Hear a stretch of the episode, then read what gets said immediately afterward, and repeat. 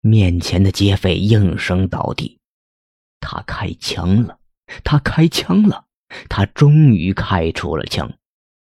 可他为什么感觉到了前所未有的悲伤？这一刹那，雨停了，空气凝固了，整个世界停止了运转。地上的方墨消失了，前方的劫匪也消失了，后方的运钞车也消失了。他目光落在自己的手枪上。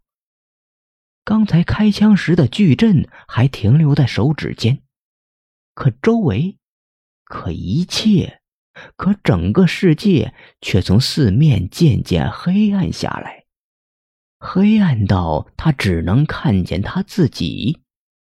他手中加大力道，他能感觉自己还握着枪，可这又是怎么一回事？老二，开枪啊！开枪！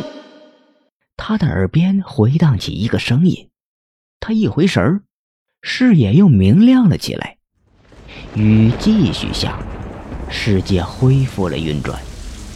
他的面前，方墨没有中枪，劫匪也没有中枪，劫匪还劫持着方墨。方墨一边坏笑着，一边对他眨眼睛。这一次。他没有犹豫，他先发制人，子弹擦过方墨的右耳，射入了劫匪的眉心。另一个劫匪听到枪声，刚站出车门，又一声枪响，也倒在了地上。他再一次愣在原地，从来没有如此惊心动魄过。